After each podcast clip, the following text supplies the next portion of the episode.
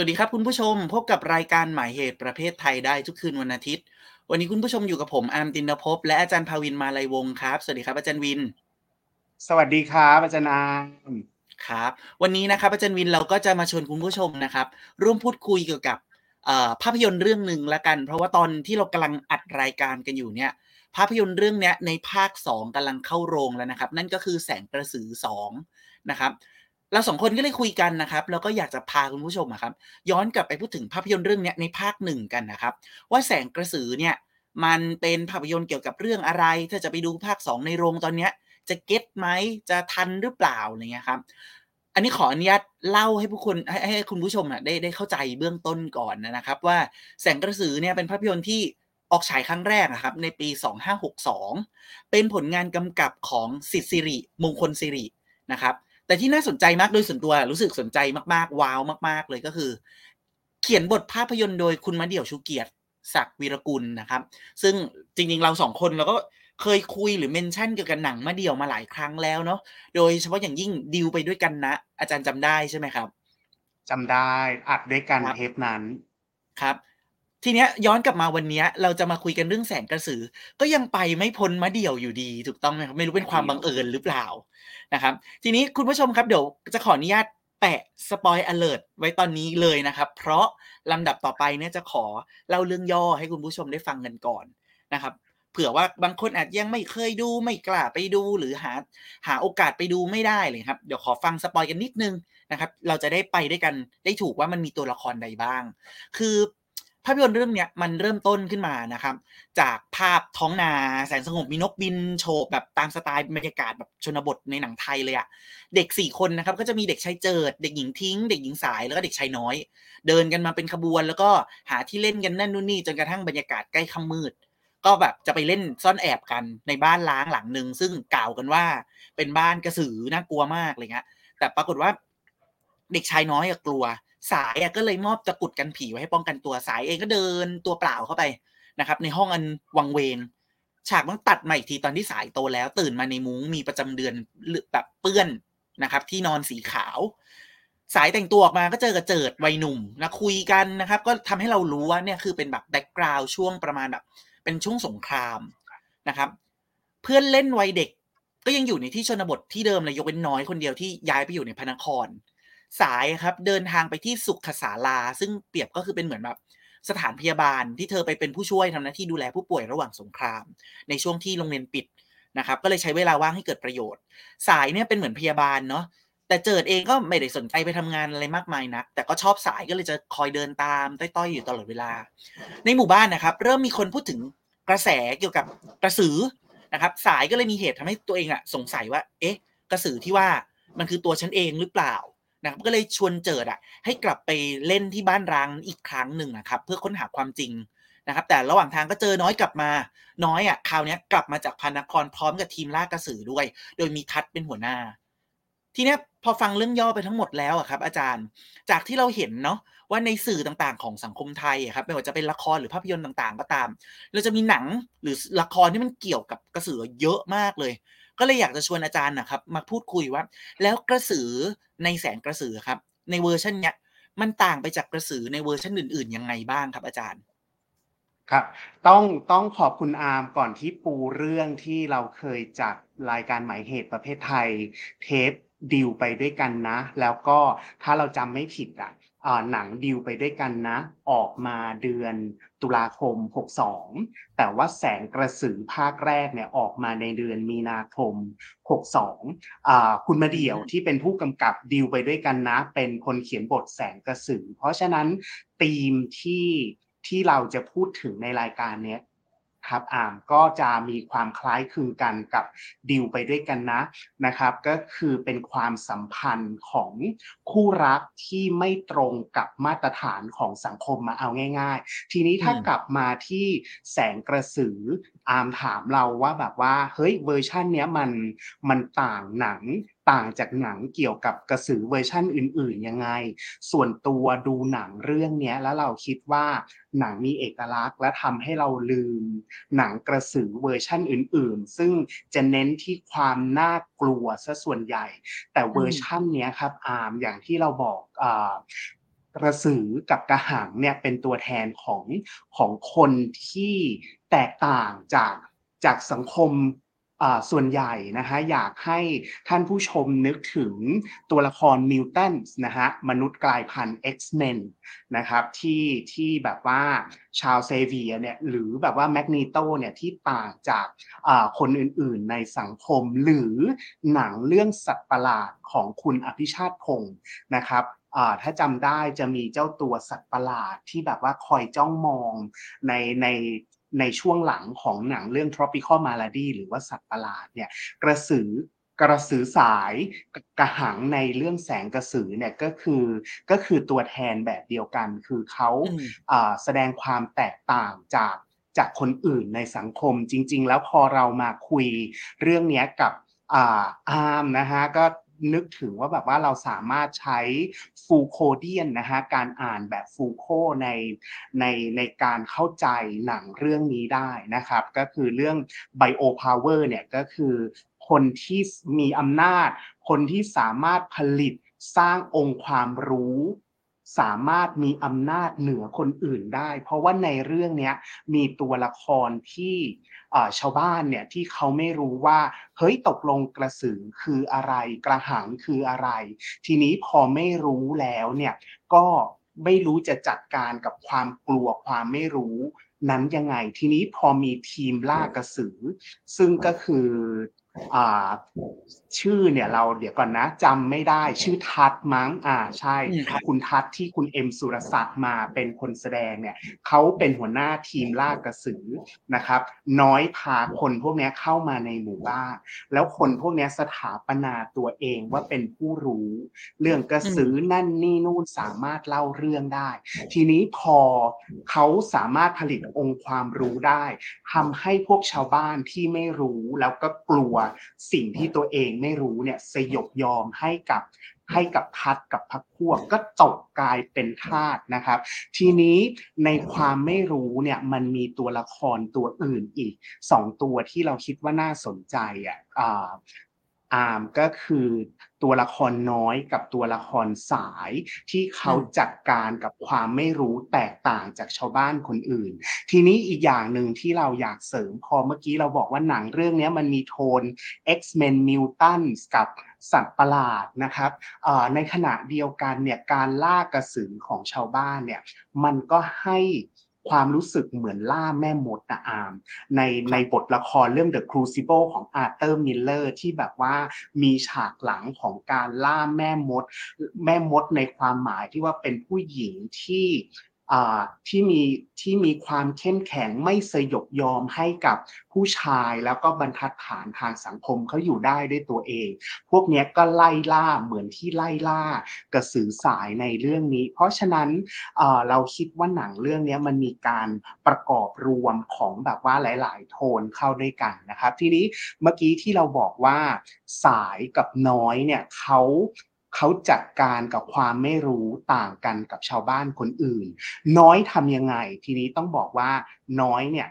คือเด็กที่ไปไปเข้าไปในพระนครที่อามบอกเมื่อกี้เขาไปเรียนแพทย์นะครับอ่านทีนี้พอกลับมาอีกครั้งหนึ่งตัวละครน้อยเนี่ยเป็นตัวแทนของของวาทกรรมวิทยาศาสตร์การแพทย์เขาไม่รู้ว่า สิ่งที่สายเป็นคืออะไร มันมีอยู่คืนหนึ่งที่แบบว่าเขาวิ่งตามแสงวิบวับไปที่บ้านสายแล้วก็ปีนไปเจอเจอช็อตที่สายสวมหัวกับตัวเข้าด้วยกันก็ตกใจแล้วพอไม่รู้ ก็พยายามแสวงหาคำตอบโดยใช้คำอธิบายทางวิทยาศาสตร์ มาทำมาทำความเข้าใจแต่เขาไม่สามารถทำความเข้าใจ อันนั้นได้พอไม่สามารถอธิบายด้วยวิทยาศาสตร์ ก็หันไปใช้ประวัติศาสตร์นะครับอ่านอันนี้คือเมื่อกี้กลับไปที่ฟูโกที่เหมือนกับเราอ่านหนังสือเล่มที่ชื่อว่า history of sexuality ที่ฟูโกบอกว่า เฮ้ย จริง ๆ เราอย่าไปมองการรักเพศเดียวกันว่าอยู่ดี ๆ แบบ pop up มันเกิดขึ้นมา เพราะว่าวิธีการมองแบบนั้นน่ะมันทำให้การรักเพศเดียวกันเป็นสิ่งผิดปกติเป็นสิ่งประหลาด ไม่มีที่มาที่ไปอยู่ดีๆ ก็เด้งขึ้นมานะครับ แล้วฟูโก้ก็เสนอว่าเฮ้ยเราจะต้องศึกษาในแนวประวัติศาสตร์ว่าการรักเพศเดียวกันมันถูกประกอบสร้างขึ้นมายังไง ที่เราเกริ่นเรื่องเนี้ยเพราะว่า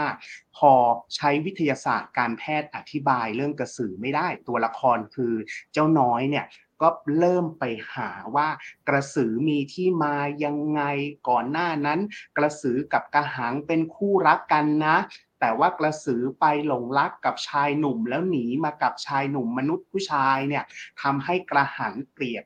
นะครับ แล้วก็จองล้างจองผลาญเพื่อที่จะเอาคืนให้ได้ เพราะฉะนั้นเราจะเห็นการประกอบสร้างความเป็นกระสือผ่านมุมมองของของน้อยนะครับ ทีนี้ส่วนสายเองเนี่ยนะครับ ตัวเธอเองเป็นกระสือเนาะเพราะฉะนั้นการทำความเข้าใจอะมันเป็นการเดินทางจากภายในอะครับอาร์มเหมือนแบบว่าทฤษฎีสตรีนิยมต่างๆ ที่เขาเน้นว่าแบบว่าเฮ้ยอยู่ theorizing ประสบการณ์ส่วนตัว เพื่อทำความเข้าใจ เพราะฉะนั้นเนี่ยมันคือวิธีการของสายกับน้อยที่ต่างจากชาวบ้าน ที่พอไม่รู้ก็ไปหาไปสยบยอมให้กับผู้ที่สถานาสถาปนาตัวเองว่าเป็นผู้รู้ แต่น้อยกับสายใช้วิธีอื่นในการที่จะจัดการกับความไม่รู้ของตัวเองการประสอบประกอบสร้างองค์ความรู้ขึ้นมาครับอา โอเคครับ เดี๋ยวเราพักกันสักครู่ก่อนนะครับ แล้วเดี๋ยวเรากลับมาคุยกันต่อแล้วกันครับว่า เอ๊แล้วมันจะมีแง่มุมอะไรให้เราได้ศึกษาทำความเข้าใจหรือวิเคราะห์ตัวบทภาพยนตร์เรื่องนี้ เดี๋ยวเราพักกันสักครู่ครับ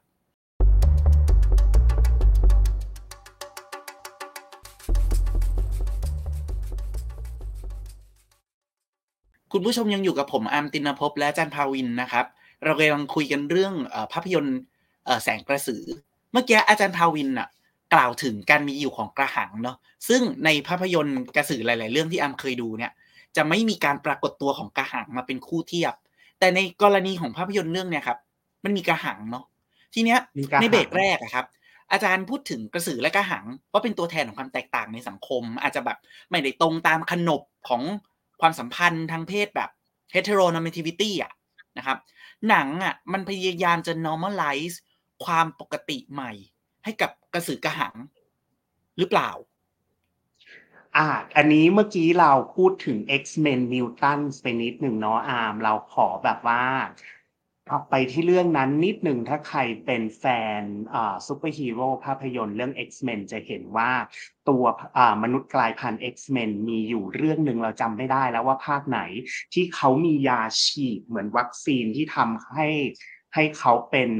เป็นเป็นคนปกติปกติในแบบว่าเครื่องหมาย quotation เนี่ยนะครับเพราะว่าเขาไม่อยากเป็นมนุษย์กายพันธุ์นะเขาอยากเป็นเหมือนคนอื่นๆในเรื่องในเรื่องกระสือแสงกระสือนี่ยครับอาร์มมันก็มีฉากที่น้อยพอรู้ว่าสายคนที่เขารักเป็นกระสือเนี่ยเขาก็พยายามคิดค้นใช้ความรู้ทางทางการแพทย์เนี่ยนะครับอาร์มเพื่อที่จะรักษา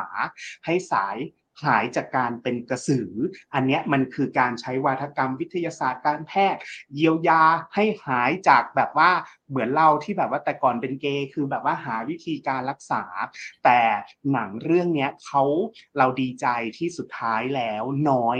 ไม่ประสบความสำเร็จในการคิดยาคิดค้นวิธีในการรักษาสาย ทีนี้พอเขาไม่สามารถรักษาสายให้หายจากการเป็นกระสือได้เนี่ยมันก็เป็นการเขาเรียกว่าเรียนรู้วิธีใหม่ที่จะเรียนรู้ที่จะอยู่กับสายความเป็นกระสือของสายเนี่ยนะครับเราชอบฉากที่น้อยเอาไก่ทุกคืนเนี่ยน้อยไม่อยากให้สายออกถอดหัวออกไปล่าเนาะเพราะว่าเดี๋ยวจะเจอกับไอ้พวก เจ้าทัดที่แบบว่าล่ากระสืออยู่ ก็หาวิธีเอาไก่ตายเนี่ยมาวางไว้ให้ตรงใต้ถุนเรือนนะครับอ่าทีนี้สายก็หย่อนไส้ขึ้นมาลากไก่ขึ้นไปกินบนห้องฉากแรกอะที่เราเจอเราก็ เอ้ยมันก็แปลกๆดีในความรู้สึกเรา เพราะว่าในหนังเวลาเราเห็นตัวพระกับตัวนางจีบกันห่วงกันเนี่ยมันจะไม่ใช่เซนส์เนี้ยอันเนี้ยเหมือนกับว่า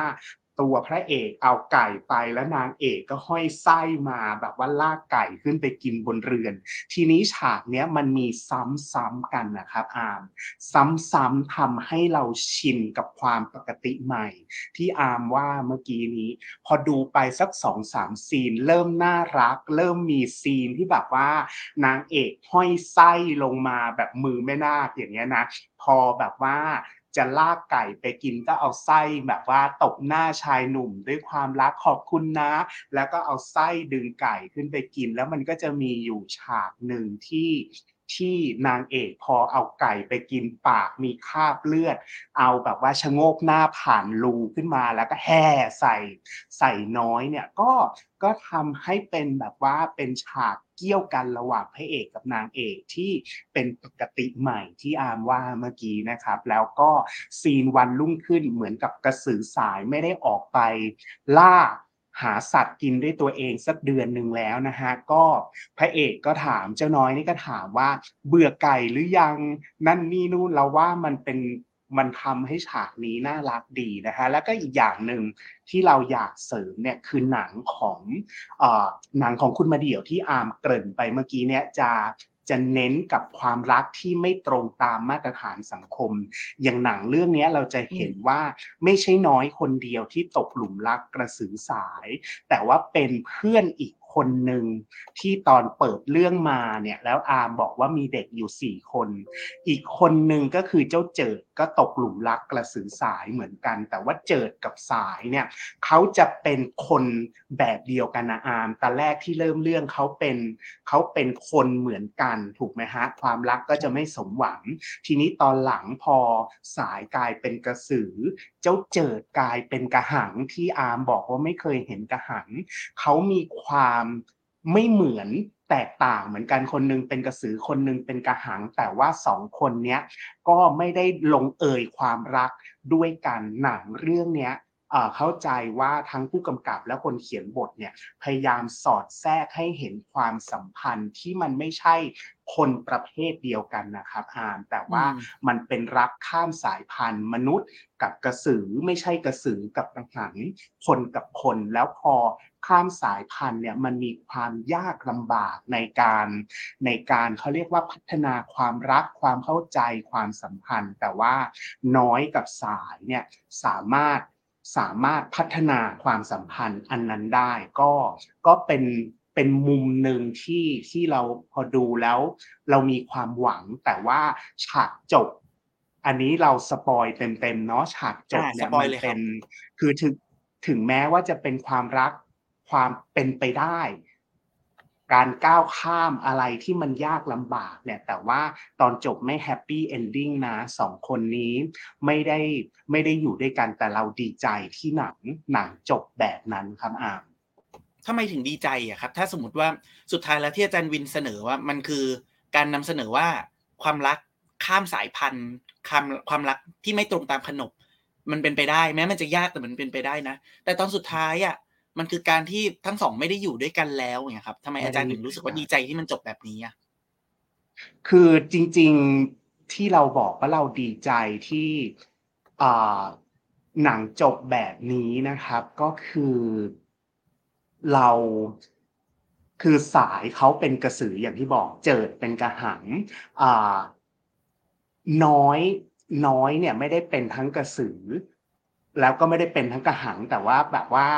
จูบดูดปากดูดน้ำลายกับกระสือสาย เราจะเห็นว่าทั้งสามคนนี้นะครับ น้อยเจิดสาย เป็นตัวแทนของเยาวชนนะครับอามเป็นตัวแทนของ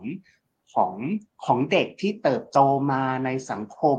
แล้วถูกมองว่าเป็นสัตว์ประหลาดนะครับ แต่ว่าในสายตาคนอื่นเนี่ยเขาดูแปลกแยกนั่นนี่นู่นคนไม่เข้าใจ แต่ว่า เขาทั้งสามก็คือคนที่มีความฝันความหวัง เราคิดว่าเฮ้ยพอจบแบบเนี้ยฉากจบเราสปอยนะคนยิงเข้าชาวบ้านน่ะยิงปืนกระสุนแสกหน้ากระสือสายแล้วคนยิงเนี่ยก็คือพ่อของเจิดก็คือครอบครัว ของของด้วยกันเองเนี่ยก็ยังทำร้ายสามคนนี้ แล้วพอกระสือสายโดนยิงแสกหน้าครับอามมันมีภาพแฟลชแบ็กทำให้แบบว่าเราเห็นภาพว่าสายคิดอะไรในหัวบ้างนะครับ เราจะเห็นว่ามีภาพว่าเฮ้ยสายใฝ่ฝันอยากเป็นพยาบาล อยากไปเที่ยวท่องโลกกว้าง อยากไปพระนคร อยู่กับคนที่ตัวเองรัก แค่นั้นเองนะครับ แต่ว่า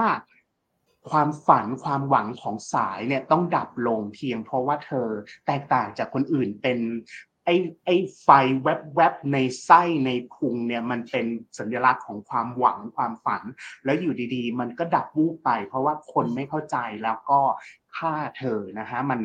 เราคิดว่าเรื่องมันจบ happy ending มันจะ too good to be true แต่ว่าอันเนี้ยมันนำเสนอว่าเฮ้ยความหวังความฝันของคนที่ไม่ตรงตามมาตรฐานของสังคมนะอาร์มมันมีราคาแพงมากกว่า แล้วมันก็คนพวกนี้บางทีไม่สามารถได้ทุกสิ่งที่ตัวเองต้องการ แล้วมันเนี่ยอย่างที่บอกมันมันต้องแลกนะครับทีนี้อีกอย่างหนึ่งที่เราชอบตอนจบของเรื่องก็คือตัวละครพระหลวงพี่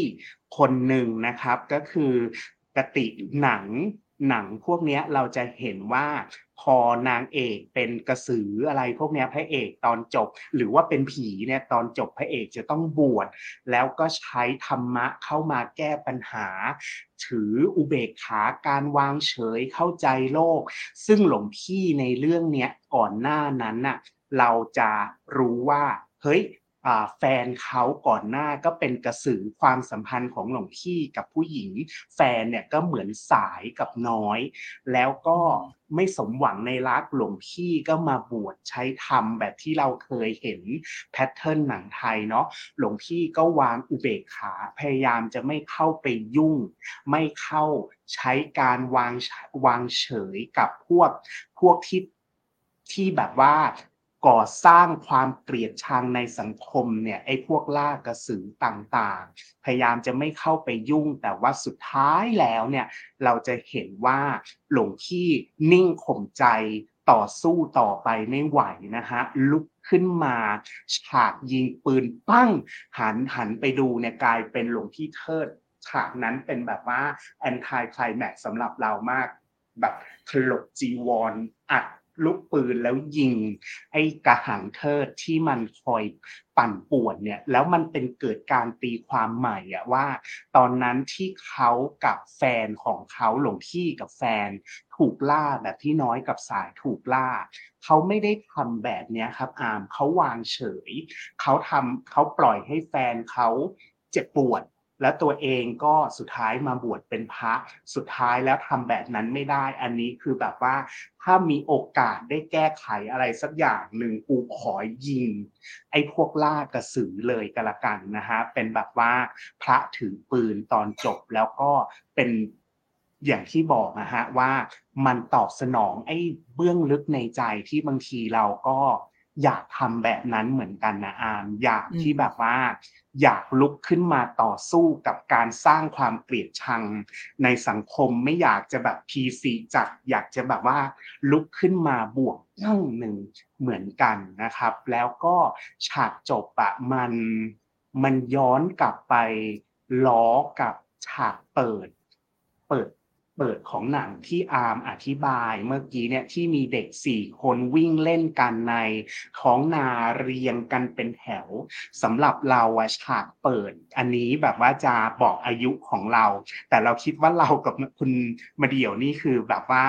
ร่วมยุคเดียวกันมันทำให้นึกถึงหนังสือเรียนมานะมานีปิติชูใจวีระอาอามที่แบบว่าเด็กมันวิ่งเล่นกันอยู่บน ท้องทุ่งในท้องทุ่งอะแล้วฉากตอนจบอะเราจะเห็นว่ามันเอ็กโคมันสะท้อนกลับไป เพราะว่าเราจะเห็นภาพวัยรุ่นเยาวชนสามคนก็คืออสายน้อยเจอนั่งกันอยู่บนเขียงนาครับอ่าแล้วก็ยื่นนิ้วก้อย เกี่ยวนิ้วก้อยกันสัญญาว่าพอสงครามจบจะ จะพากันไปเที่ยวในพระนครคือ ความเป็นเด็ก ความสดใส ความ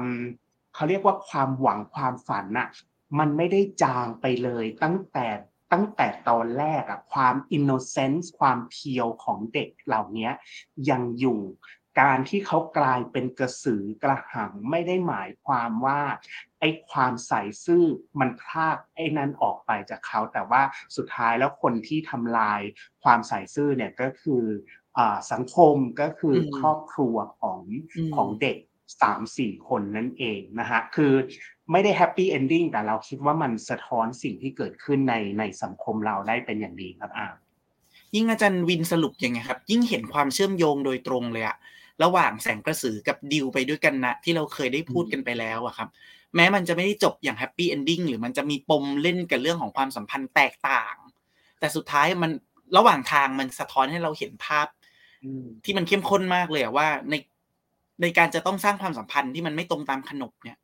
มันมีอุปสรรคอะไรรอเราอยู่บ้าง มันมีเรื่องราวแบบไหนบ้างเนี่ยครับ ก็ครับเป็นบทวิเคราะห์ที่รู้สึกว่าน่าสนใจแล้วก็ตื่นเต้นเนาะ นะครับ แล้วก็หวังว่าคุณผู้ชมเนี่ยจะไปรับชมภาพยนตร์เรื่องนี้ แล้วก็อาจจะเกิดความคิดเห็นอาจจะเหมือนหรือต่างกับพวกเราก็ได้นะครับ แล้วก็อย่าลืมมาร่วมแลกเปลี่ยนกันในรายการนะครับ วันนี้ก็ขอบคุณอาจารย์ภาวินมากนะครับ ก็คุณผู้ชมอยากจะ leave comment อยากจะแสดงความคิดเห็นใดๆเพิ่มเติมนะครับ ก็